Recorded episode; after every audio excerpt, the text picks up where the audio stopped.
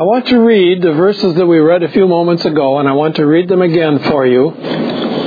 You can follow along. I'll read them, and you can follow along in the copy that I've provided for you. It's taken from Revelation, chapter 21, and I broke it down into several sections, and uh, just follow along as uh, the, they flow through the copy that I've provided for you. First section is Revelation 21 verses 1 through 8. Then I saw a new heaven and a new earth. For the first heaven and the first earth had passed away, and the sea was no more. And I saw the holy city, New Jerusalem, coming down out of heaven from God, prepared as a bride adorned for her husband.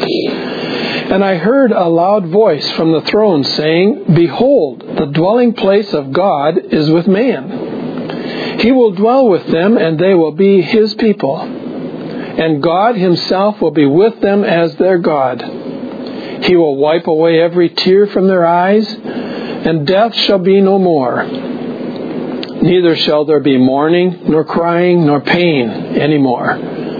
For the former things have passed away. And he who was seated on the throne said, Behold, I am making all things new. Also he said, Write this down, for these words are trustworthy and true. And he said to me, It is done. I am the Alpha and the Omega, the beginning and the end. To the thirsty I will give from the spring of the water of life without payment.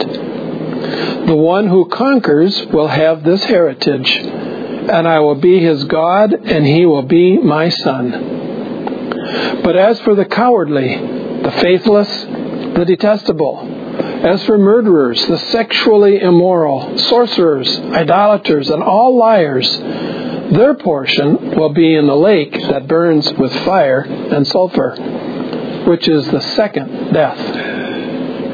Now I'll read verses 22 to 27 from the same chapter 21 of Revelation. And I saw no temple in the city, for its temple is the Lord God, the Almighty, and the Lamb. And the city has no need of sun or moon to shine on it, for the glory of God gives it light, and its lamp is the Lamb. By its light will the nations walk, and the kings of the earth will bring their glory into it. And its gates will never be shut by day, and there will be no night there. They will bring into it the glory and the honor of the nations. But nothing unclean will ever enter it, nor anyone who does what is detestable or false, but only those who are written in the Lamb's book of life. Now from Revelation chapter 22, verses 1 through 5. Then the angel showed me the river of the water of life, bright as crystal flowing from the throne of God and of the Lamb, through the middle of the street of the city. Also on either side of the river, the tree of life, with its twelve kinds of fruit, yielding its fruit each month. The leaves of the tree were for the healing of the nations. No longer will there be anything accursed, but the throne of God and of the Lamb will be in it, and his servants will worship him. They will see his face, and his name will be on their foreheads. And night will be no more.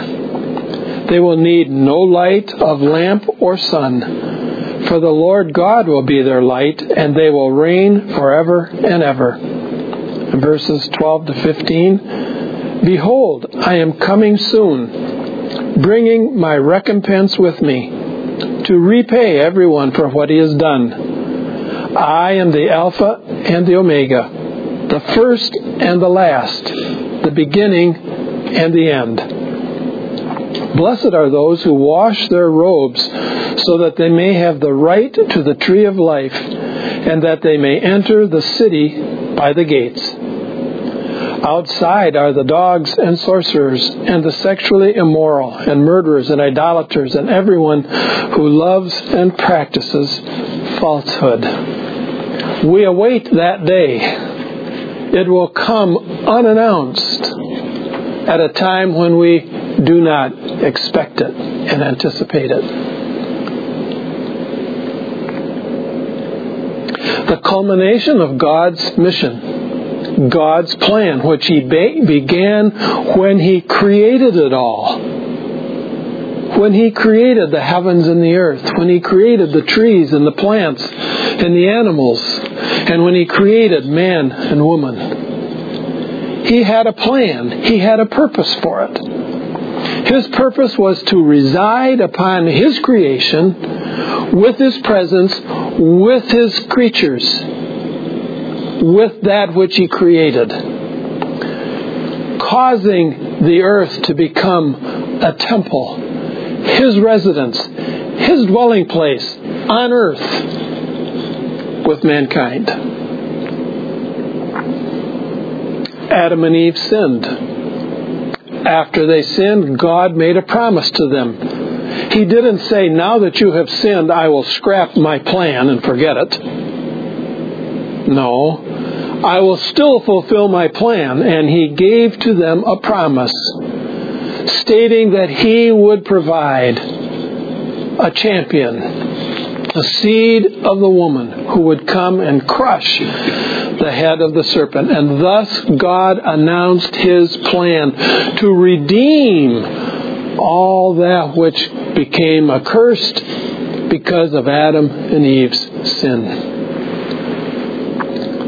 The verses that we just read from Revelation 21 and 22 describes the end of it, the culmination of it the completion, the consummation of the plan which God first announced to Adam and Eve after they had sinned in the garden in Eden. Very interesting description. Did you notice in there what will not be there? I'll go back through. It's a long list of the things that will not be in that new city, that new final creation that comes down out of heaven. I want you to notice some of the things that will not be there, that we take for granted and experience every day. For example, it says that He'll wipe away every tear. No tears. We have tears. No tears there.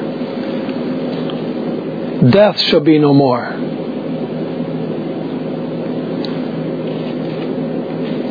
No mourning or crying. No sorrow.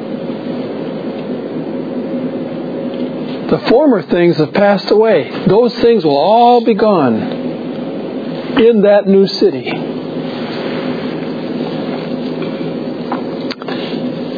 I want you also notice what else will not be there the cowardly, the faithless, the immoral, murderers. These kinds of acts fill our newspapers and our news reports on radio and television and over the internet constantly, daily. None of those people will be there. Sorcerers, idolaters, and here's one that might surprise you liars. Did you ever tell a lie? Oh, you don't have to answer that. I know you did. And have. So have I. Is it a pattern of life? That's what I was talking about here. Those whose life's pattern includes constant lying. They won't be there. Won't be there.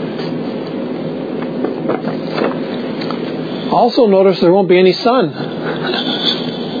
We can't live without the sun. We need the sun. The sun provides light, it provides rays that cause things to grow so we can eat and have strength and health of life and body. In that city, no sun or moon. No sun or moon. no sea. Now that's an interesting one. No sea. We have great, huge oceans. The Pacific Ocean, the Atlantic Ocean, the Indian Ocean, the Mediterranean Sea, and on the list goes. Huge, vast amounts of water. No sea there. No sea.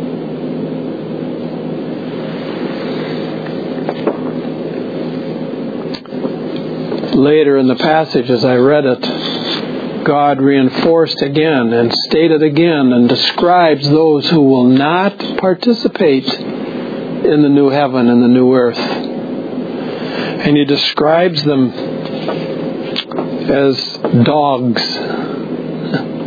Kind of a crude description, isn't it? Dogs. That's what he calls them. Dogs. Murderers, sorcerers, idolaters, lovers of themselves rather than lovers of God, sexually immoral, idolaters, all those who love and practice falsehood. They will not be there. That's a long list. Not only of the kinds of people who will not inhabit and inherit the new city, but the other kinds of physical things that we need for daily life will not exist in the new heavens and the new earth. In fact, the scriptures tell us this particular passage doesn't describe it here, but Peter wrote in his book that all of this will be consumed. It will be destroyed.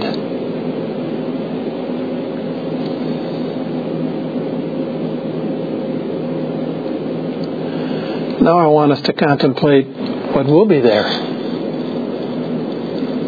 What will be present in the new heavens and the new earth. It also is a long list, an interesting list. It says God will be there. God will be there. And we'll see his face. And the Lamb. Well, who's the Lamb? That's Jesus Christ. John the Baptist pointed him out and identified him as the Messiah, the one who came to fulfill all of the descriptions of the sacrifices that we read about in the Old Testament, which God provided for them in grace and in mercy that they could use to atone in part for their sins. The central animal of those sacrifices was a lamb without spot or blemish. And John pointed to him and said, There's the Lamb. There's the Lamb of God who comes to take away the sin of the world. The Lamb will be there. The Lord Jesus, the Holy One of God, the Son of the living God, the Savior of sinners, He will be there.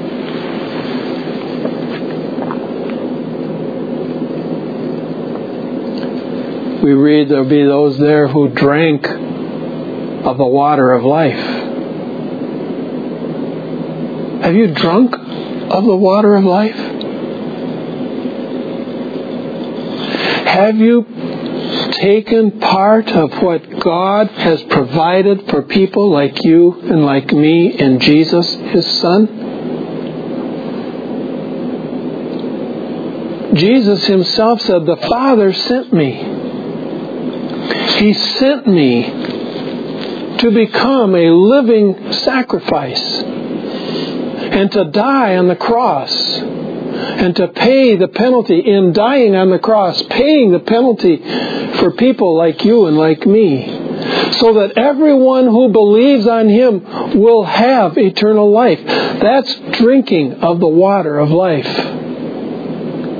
Have you drunk? Have you partaken for yourself Jesus Christ the Savior? And trusted Him exclusively? not trusting yourself, not trusting your good works, not trusting your lifelong history of faithfulness to the church, oh, that will do you no good there. Only those who have drunk of the water of life will be there. He describes it as those whose names are written in the Lamb's book of life. Notice that there will be people there from every nation.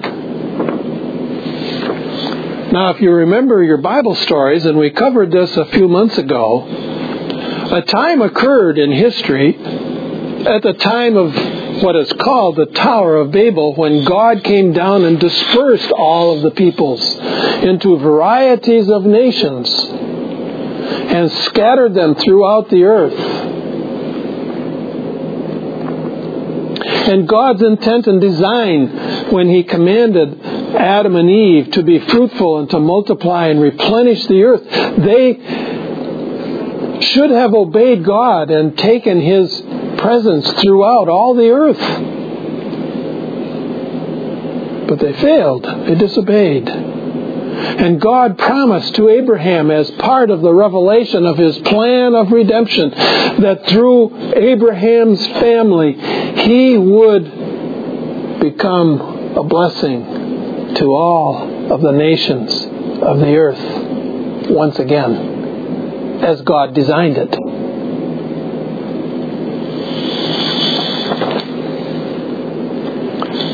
People from every tongue, tribe, and nation will join together in that new city that comes down out of heaven the dwelling place of those who have drunk of the water of life and reside with the King of Kings and the Lord of Lords and the Father Creator God.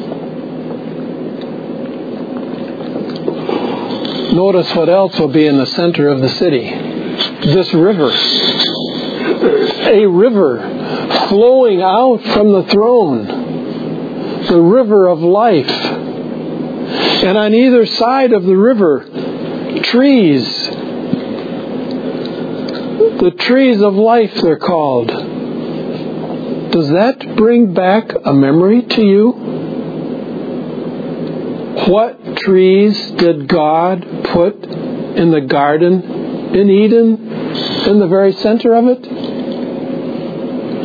One tree, which He commanded them not to eat. Do you remember the name of the other tree? The tree of life.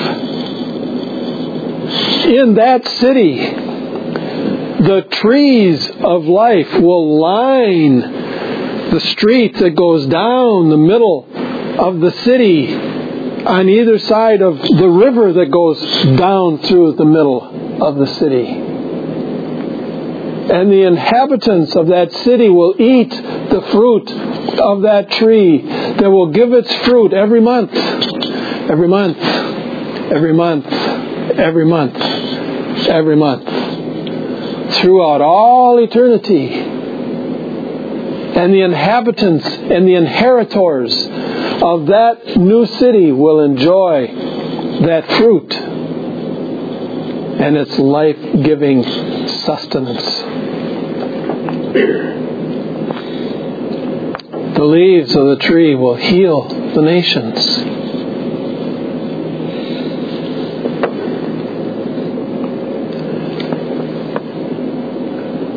What a grand description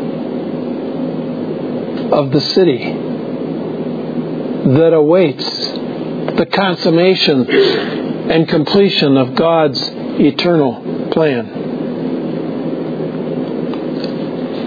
He says in Revelation 22, starting in verse number 12, he said, I come and I bring my recompense with me to repay everyone for what they have done. Oh, somber words. Because at the tail end, of a passage earlier that we read, verse number 8. It describes the destiny of those who have rejected Christ. It describes it as a lake that burns with fire and sulfur. Their second death. They will die again. And that death, that eternal separation from God, will last forever. No second chance, no third chance, no fourth chance, no fifth chance. It's done.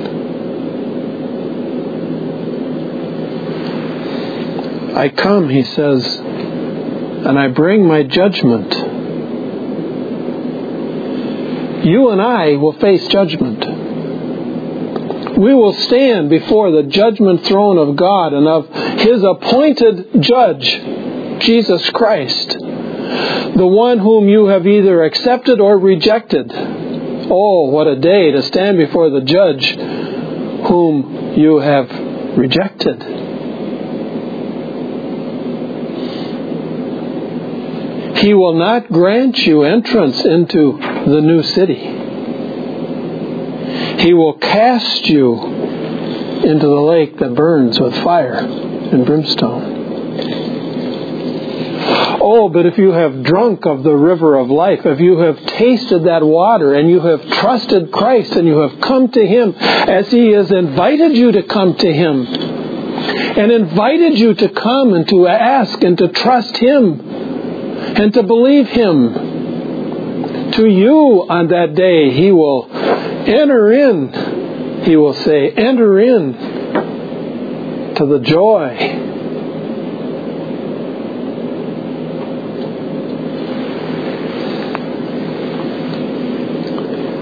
There's a verse I didn't include here that I should have included. And it follows this last passage. It says, The Spirit and the bride say, Come. Let everyone who is athirst come. And let everyone who will drink of the water of life freely. It's without cost. We read earlier that water of life is without cost.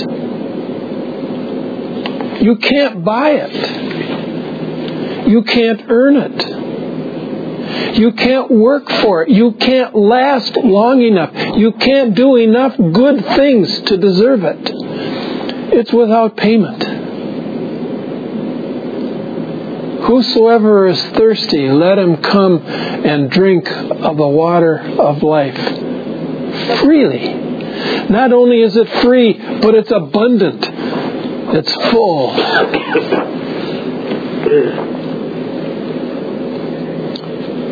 Have you drunk? Have you come to Christ? Have you trusted Him? If you have not, I implore you today, trust Him. Turn from self confidence. Turn from reliance upon your own goodness. It's not good enough. Trust instead upon the one whom the Father sent and who has paid the penalty on behalf of people like you and like me. And we have the assurance from the Lord Jesus Himself who said, Everyone who believes will have eternal life.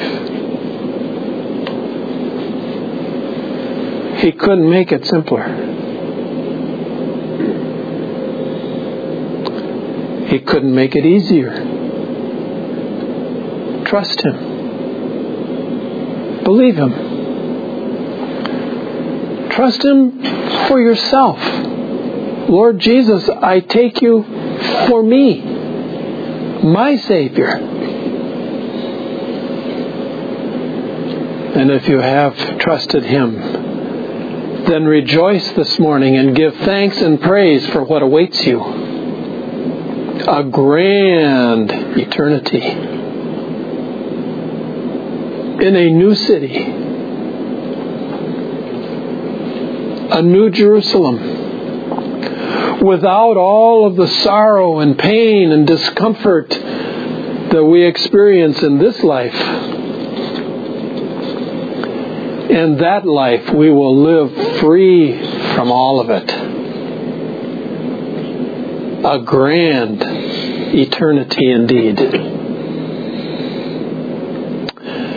I pray today that if within the sound of my voice you have not yet taken of the water of life, that today you will take of the water of life. Trust Him today. You don't have to jump through a hoop.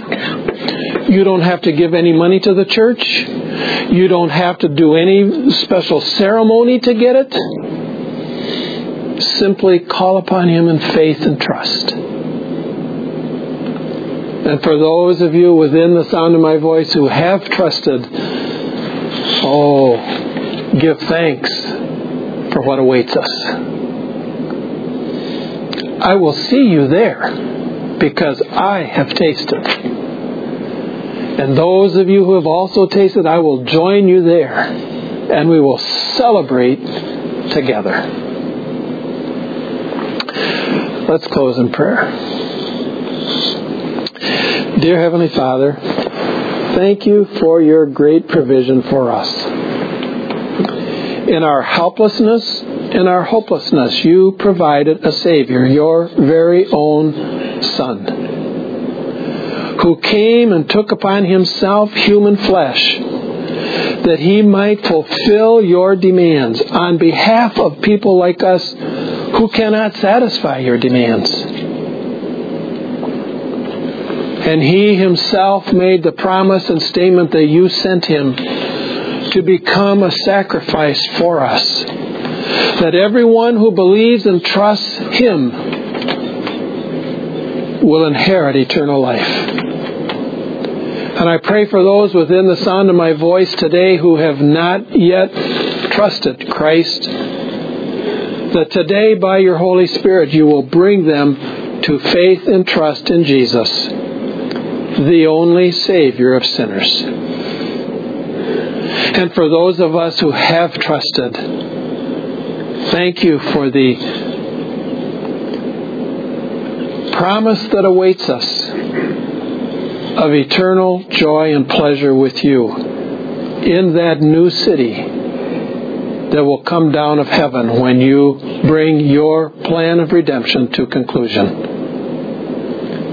Thank you, Father, for what you have done and what you are doing and will do in our lives. We thank you in the name of Jesus Christ, your Son. Amen.